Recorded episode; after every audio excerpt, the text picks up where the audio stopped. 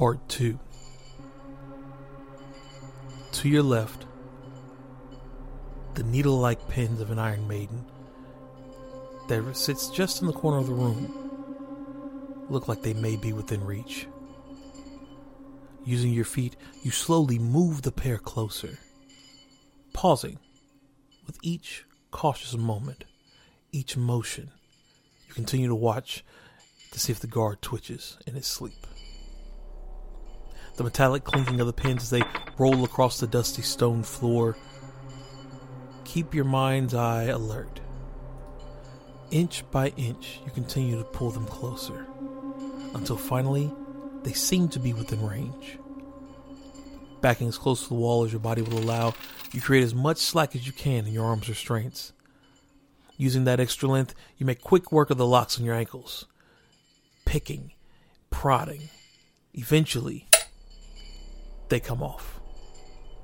You leave them wrapped to maintain the illusion of entrapment before starting on your wrists.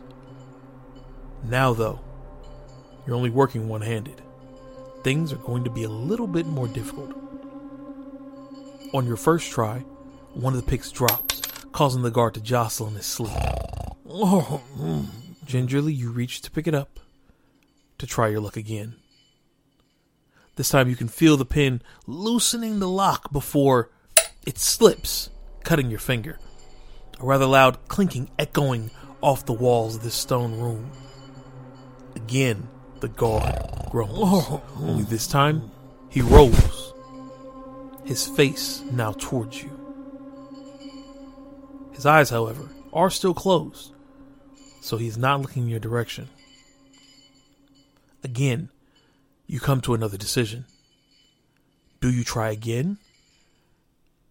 Or do you attempt to wake the soldier in hopes your newfound weapon will end him?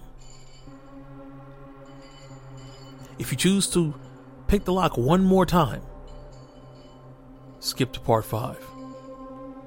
If you choose to wake the guard and possibly get the keys, skip to part 6.